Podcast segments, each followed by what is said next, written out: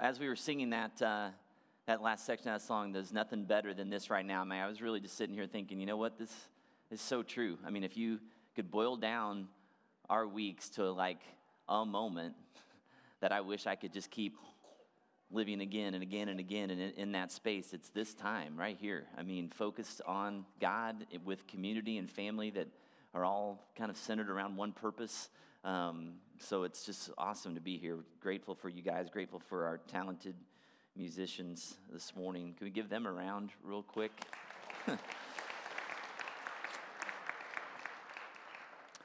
So, we've been on this series um, called God a Stranger for a while. We're kind of coming to the end of the Old Testament portion of that series um, this morning. Um, and in this series, we've been asking kind of the big question is what do we do when God shows up in a form or in a way or at a time when we least expect it?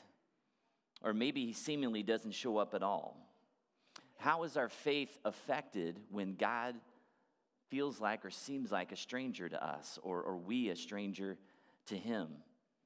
How do we have a personal relationship with a God who is infinite and perfect and holy, whose thoughts are not our thoughts and whose ways are not our ways? How do we navigate it all? How do we interpret what God is up to in our own life and in the world around us? So, our journey leads us today to the prophet Ezekiel. And my guess going into this is you don't have like this huge catalog of Ezekiel knowledge um, in your background. And so we're going to just spend a little bit of time getting a little context for who he was um, so we can understand his story and his writing a little bit. So Ezekiel was born about 627 BC in Israel. And at about the age 30, um, the Babylonians had already conquered the Israelites and taken off many of them into exile. But but um, Ezekiel was actually taken away in 597 BC with about 10,000 other Jews taken to live in exile in Babylon. About 10 years after that, in 587 BC, the Babylonians came into Jerusalem and basically just burned it to the ground, including the temple, um, which was kind of the centerpiece of Jewish religious life. And it's hard for us to imagine um, the devastating impact that that had on a nation for the promised land that you'd been, you know, given by God and through just tons and tons of miraculous events and years that it took for that land to be yours and then to have it all pulled away. But then to have the temple, the very dwelling place of God, at least in Jewish belief, they really believed that God dwelled there, um, destroyed. It seemed like, like a brutal death sentence that they could never recover from. That was as bad as things could get for the nation of Israel. So I just kind of want you to have this mindset of what exactly is going on um, with him and, and with the folks around him. So it's hard for us to imagine what it must have been like for a 30 year old Ezekiel um, to be a refugee. How many of you um, are within a couple of years of 30? That age. Okay? Yeah, quite a few of you. Um, some of you are liars. Phil, was your hand up over there? That's what I thought. I was like, wait a minute. Need to see some ID. but 30, if you can remember back then, some of you, um, it's a time in life where, you know, you're kind of coming into your groove, kind of in, in your career. Um, maybe you're kind of starting to build your family, um, generally making your way in the world. Okay, but now if you're Ezekiel, you're kind of pinned down and hemmed in by this brutal and powerful enemy in a land that's not even yours.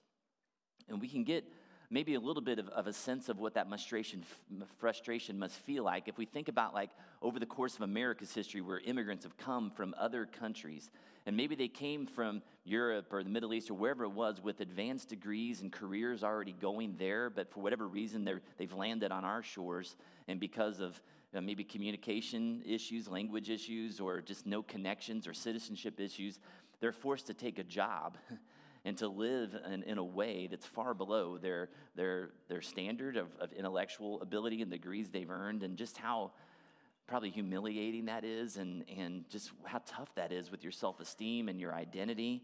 So you get a sense of, of Ezekiel's situation, and, and for him it was tough because he was a part of a priestly family which meant that, that he was kind of moving on this, into this career of following in those footsteps of his ancestors, of being a priest. And, and in Jewish society, you couldn't become a priest until you were 30.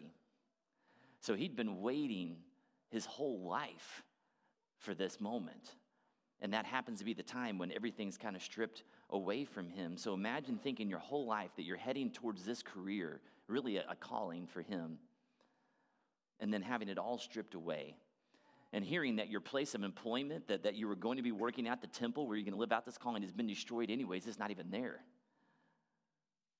You want to talk about a season of disorientation.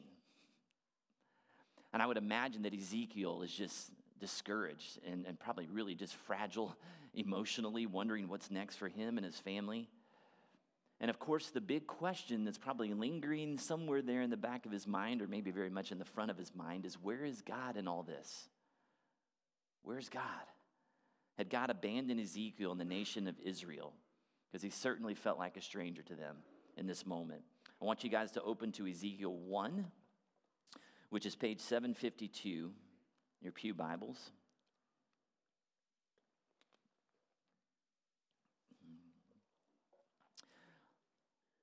and it's always important, guys, because I was thinking as I was reading this, and I was thinking about what other events in Israel history came next and where those books are in the Old Testament.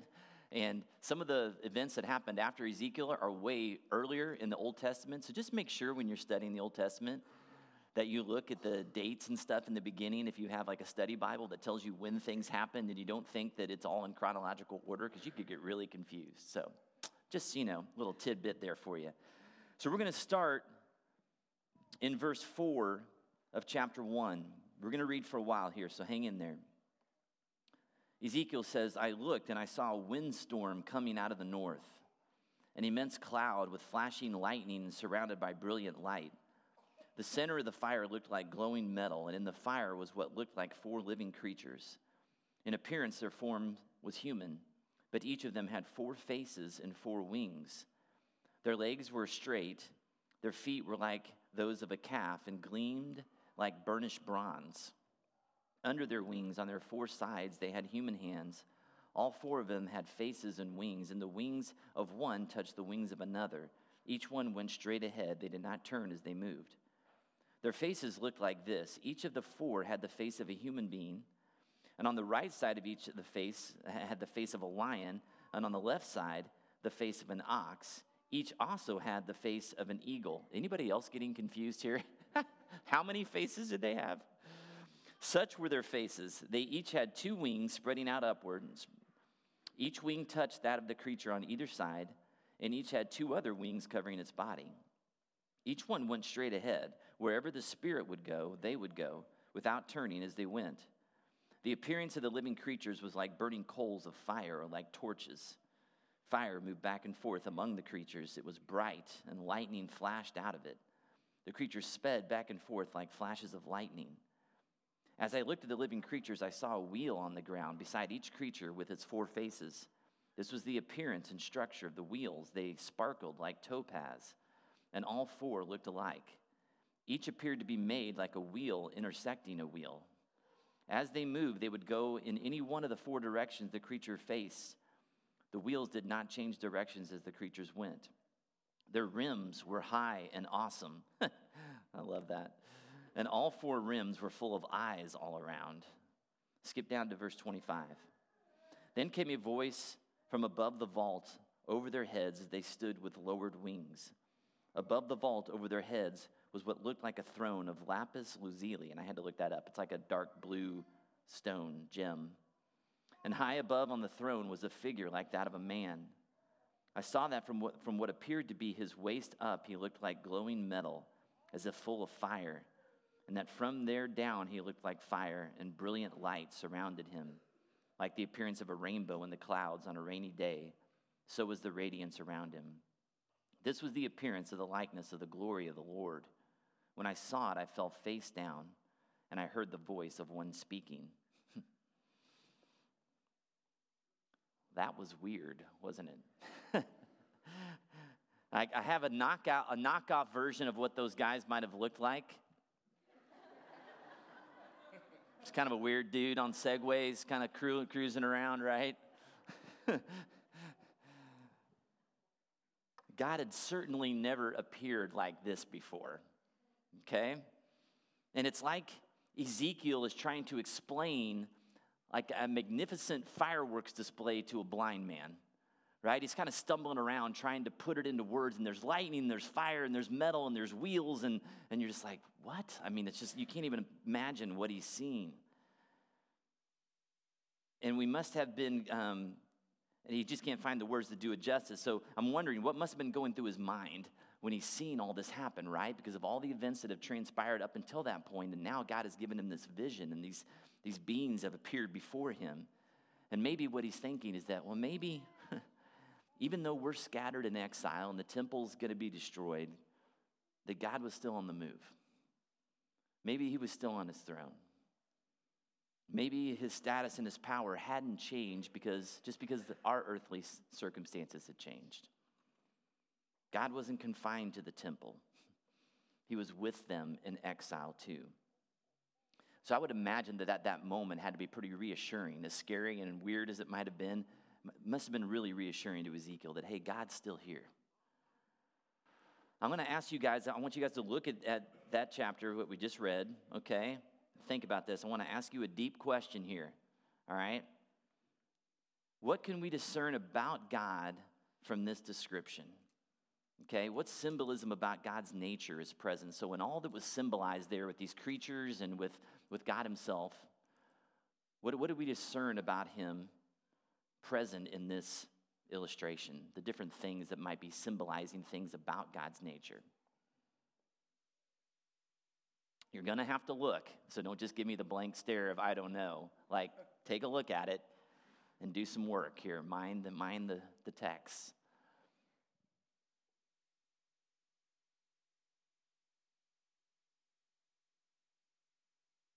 Any thoughts?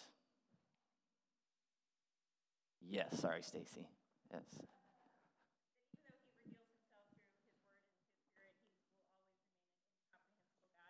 Okay. Yeah, okay. Just this whole thing is kind of incomprehensible. So it's again like his thoughts and his ways are above ours. We can't even imagine to picture what that looks like. Yeah. What else? Yes. Well, the moving forward part, I'm not sure how you keep going without turning, but. Okay. Yeah, yeah, yeah. Just moving forward without turning, right? These these beings, these well, for one thing, just that God's continued to be on the move. Like he's a moving God, right? So these wheels and these wings are, are giving us this illustration of God as active and he's moving and he's moving in one direction straight ahead. Okay? Good.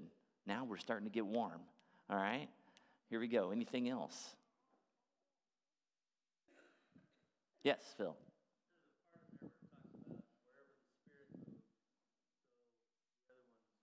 Yeah. Mm. Mm-hmm. Yeah, yeah. I said wherever the Spirit moved, that these beings moved as well, right? That they were under His leadership and heading in that direction. That's good. Anything else? Yeah, Rob.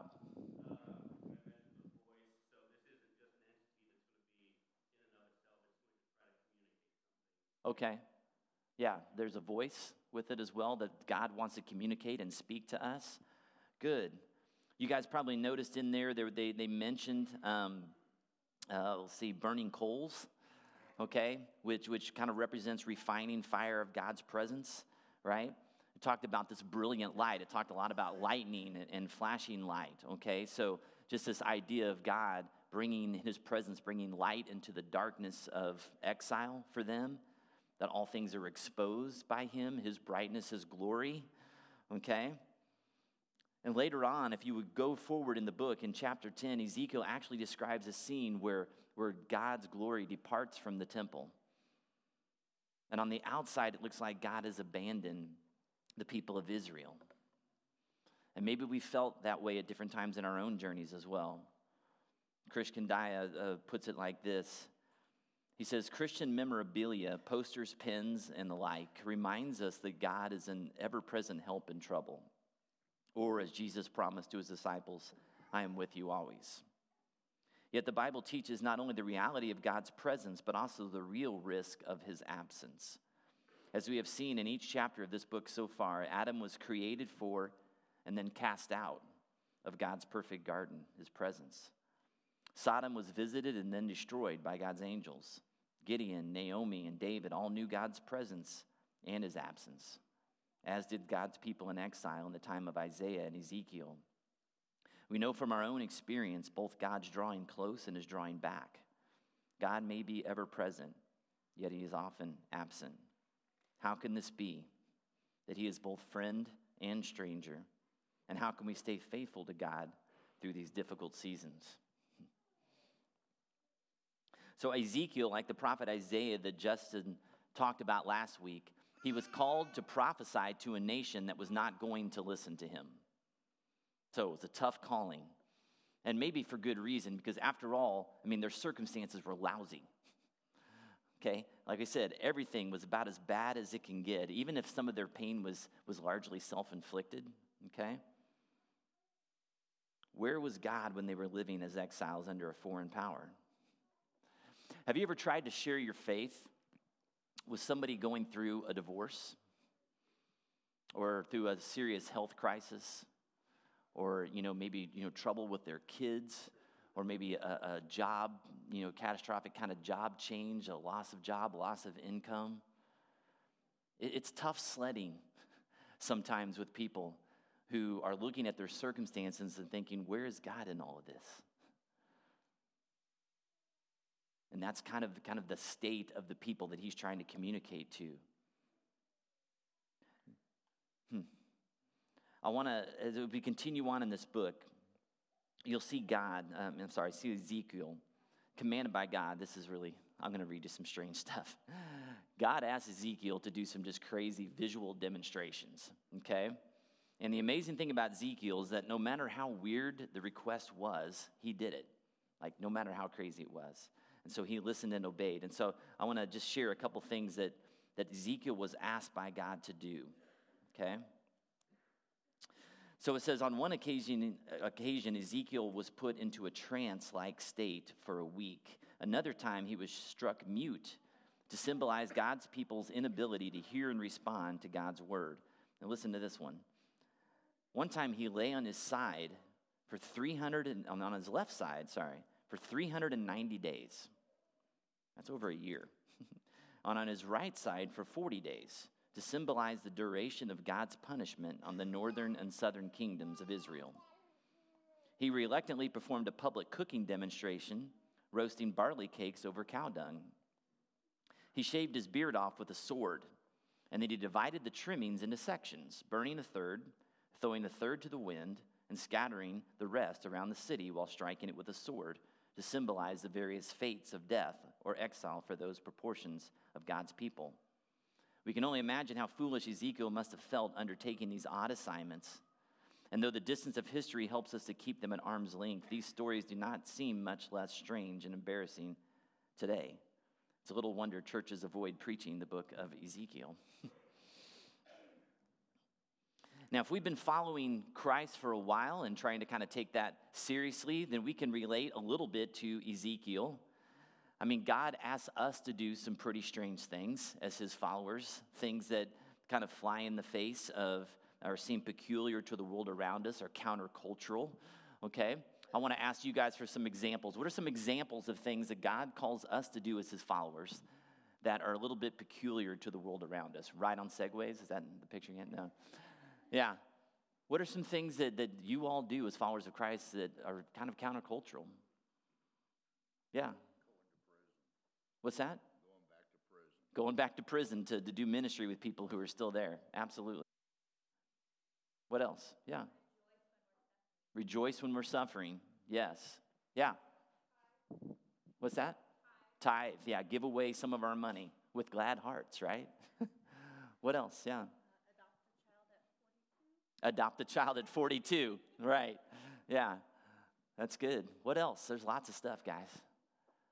What do you think? What's that? Baptism, yeah. Forgive others, right? Whether they apologize or not, right? Yeah. Love your enemies and pray for them, right? What else?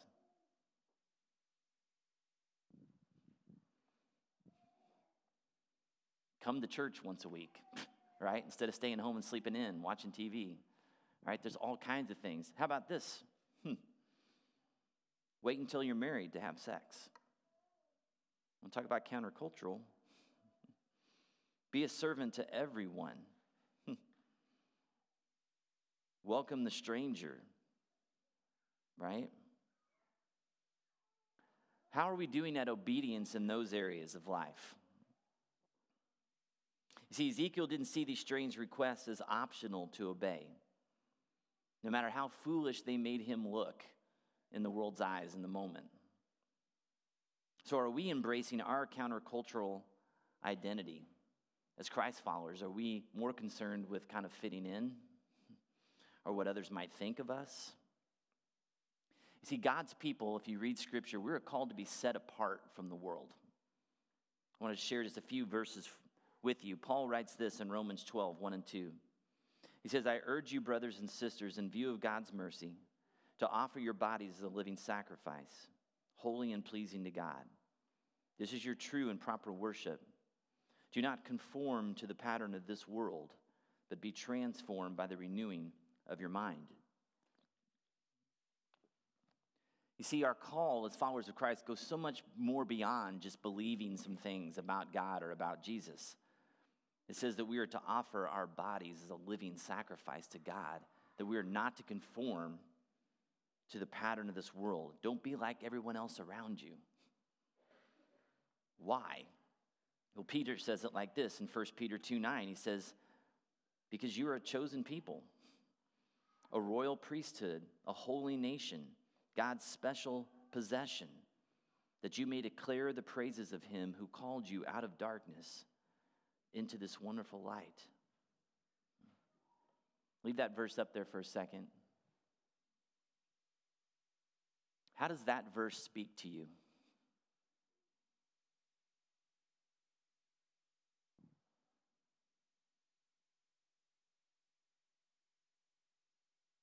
Any reflections you have on that?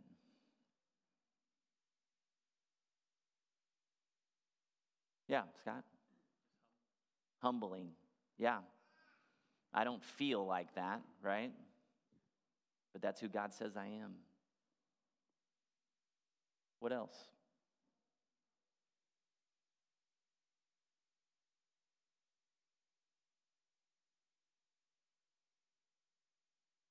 Yeah. Valuable. Yeah, for sure. Yeah. Gratitude? Good.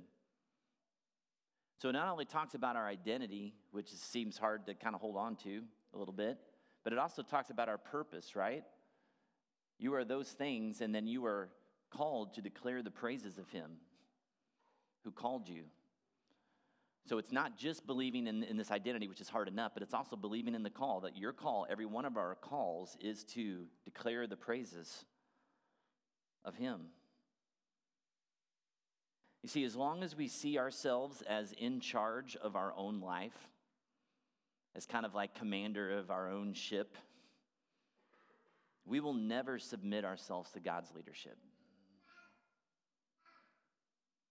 and follow Him down paths that may seem strange to our human minds. The only way we follow God into strange places is if we've surrendered control we have to embrace this mindset that Paul puts forth in 1 Corinthians 6 19 and 20 says this Do you not know that your bodies are temples of the Holy Spirit who is in you, whom you've received from God? You are not your own, you were bought at a price. Therefore, honor God with your bodies. See, the only way that Ezekiel could go about doing these strange things that God called and asked him to do is he had to believe that he, he was God's and not his own. Why would you go around doing a bunch of weird stuff that's going to make you look like a fool if you don't believe that you're not in control of your own life, that you're God's possession, and he can do with you and ask you to do whatever it is he wants to ask you to do? Only when we live into our strange new identity as God's chosen people can we begin to understand or grasp a God who is stranger. And we don't have to look any farther than just Jesus' own example on this concept, okay? Because Jesus operated nothing like the Jewish religious leaders that were around during his time, the Pharisees, okay? The Pharisees were showy and prideful. Jesus was humble and he was a servant. And the Pharisees kind of saw themselves as here and all the other sinners down here, and, and they looked at them with, with judgment and, and were critical. Jesus showed them grace and mercy and love and invited them in to his circle of followers. The Pharisees kept themselves separate from anyone who was diseased or impoverished or a foreigner, any marginalized people in society, afraid that their sinfulness was going to contaminate their holiness. While Jesus moved towards the marginalized, invited them in, made room for them in his kingdom. Said a lot of times, if you want to find out what it looks like to have real faith, be like these people. They get it. The Pharisees curried the favor of Rome so they could hold positions of influence in society, while Jesus never focused on establishing or overthrowing or sucking up to earthly kingdoms, but he focused instead on bringing the kingdom of heaven to earth. And when we truly live into our calling as followers of the strange, suffering servant Savior, our life ought to look strange, yet beautiful and compelling because people were attracted to Jesus, right? Not because of things that he had, but because of the love that he gave. And so, is our strange love attracting others to Christ? God's love is awesome, often disruptive and costly. Right? That's why you know we're laughing here because I was 43 when we adopted, right? And so it doesn't, it doesn't make a lot of sense from the world's perspective. That's why it's so hard to get people to foster and adopt. It's counterintuitive to the easy life of comfort that people desire, right? Because adoption is costly, kids are hard, fostering can be painful. Loving the homeless, the battered, and abused is exhausting and demands much more of ourselves time, money, energy than we often want to give. But have you guys noticed, maybe the course of your life, as you've looked around the world, that consistently it's the Christians who lead the way in these costly endeavors? It's the Christians modeling themselves, doing what is countercultural to a world seeking a life of self centered comfort and ease to follow this strange love of Jesus. And guys, I've felt like a stranger a lot of times, even just in pastoral circles that I move in in our town. As Wellspring tries to kind of live out the gospel and often kind of goes a little bit against the norm of how most churches might operate. And I've sometimes wondered are, are we reading the same Bible? And I'm sure other pastors and churches would say that about us as well. All right, we all have these blind spots where we've allowed ourselves and our churches to conform too closely to the ways of this world. Around here, we've called it the American Dream Christianity. I want to get an honest show of hands here, okay? Brutally honest. For how many of you has life turned out differently than you hoped or dreamed it would? Good. Like Ezekiel, we may have had plans for a career or for marriage or for kids or for this financial level we thought we were going to attain. Or maybe we're dealing now with anxiety or depression that's kind of derailed this plan we've had for our life, or definitely caused us to be stuck in some places. Whatever it is, it hasn't gone as planned. And you might find yourself in living in this land of circumstances that feel very foreign to the life that you projected for yourself. And my question for us this morning is what is our posture in that space? Because it looked like just on the survey that most of us are in that place, right? What's our posture when we're in that space? Are we listening to God and obeying His voice in the midst of our strange season? Or are we allowing bitterness and disappointment over our failed plans and relationships to harden our hearts towards God and others? Are we missing what God might have for us and the ways He might want to use us in our places of exile? God sent a message to Ezekiel that made it clear that He was with him, even in the wilderness. And despite Ezekiel's circumstances and his disappointment over the life that he thought he was going to be living, what does it say at the end of that narrative that we read in Ezekiel? It said he fell down. His posture was one of worship, recognizing God was there in the midst of what seemed like a confusing life, a portrait of life that he wasn't expecting. What might he ask us to do in the midst of our present circumstances that might seem strange? Because unconditional love and sacrifice usually are. But the strange God we serve is desperate for his love to be shown to a hurting world, to bring people out of darkness into his wonderful light.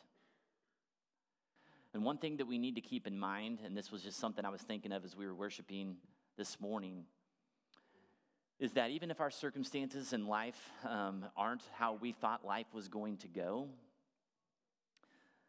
we have to remember that as, as followers of Christ, we have been given more than we deserve.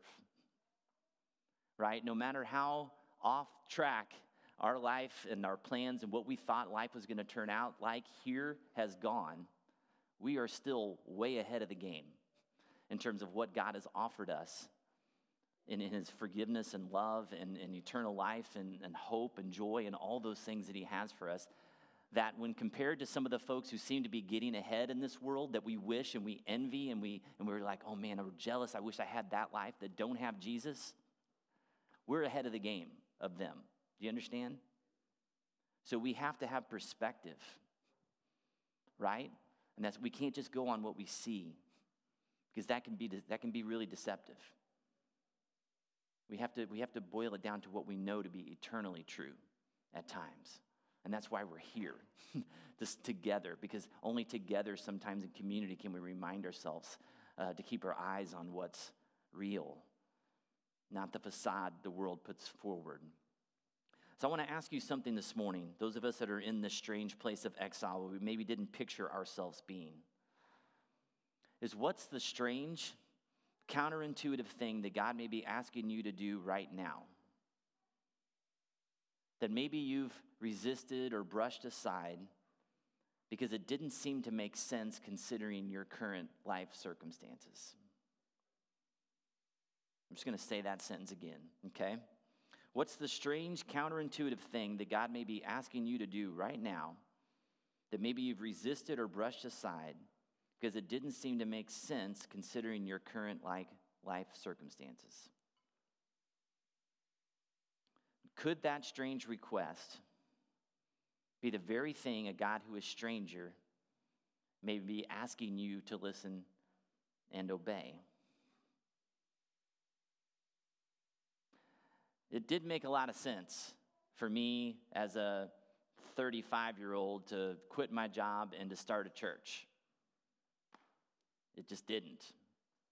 Didn't make a lot of sense to adopt a kid when you're 43 and old and tired, right? many, many things that God asks us to do in seasons that don't seem like all the conditions are perfect. and do we listen and obey in those times? And I just want to I want to give you this encouragement that if you're in that space and maybe you're sensing that God is is pushing you in something that He wants you to go do something that might seem strange and weird, um, is to bring some people around you in that time. Bring some people around you that you trust are going to give you biblical advice are going to pray with you, are going to sit and listen and encourage and discern with you. Maybe that is something God wants you to do. Maybe they can ask some good questions that might help kind of sift that out a little bit. Maybe it's a timing issue. Maybe it's just a courage issue and they can give you the courage that you need to do it. But God is in the business of, of taking people in places and in times and seasons of their life that it doesn't seem like God should be doing something amazing and calling you to do something that's very counterintuitive than what you think might be happening in your life right now, what you're capable of. Right? Because so often we just look at what, what I currently bring to the table. Right? And so I can look at myself and I can have all kinds of doubts about what I have to offer. But we, we forget that we have a God who says, With me, all things are possible. And he's kind of the X factor in this whole equation, right? And if he's calling you to do something, he's going to give you whatever it is you need to do it. Let's pray.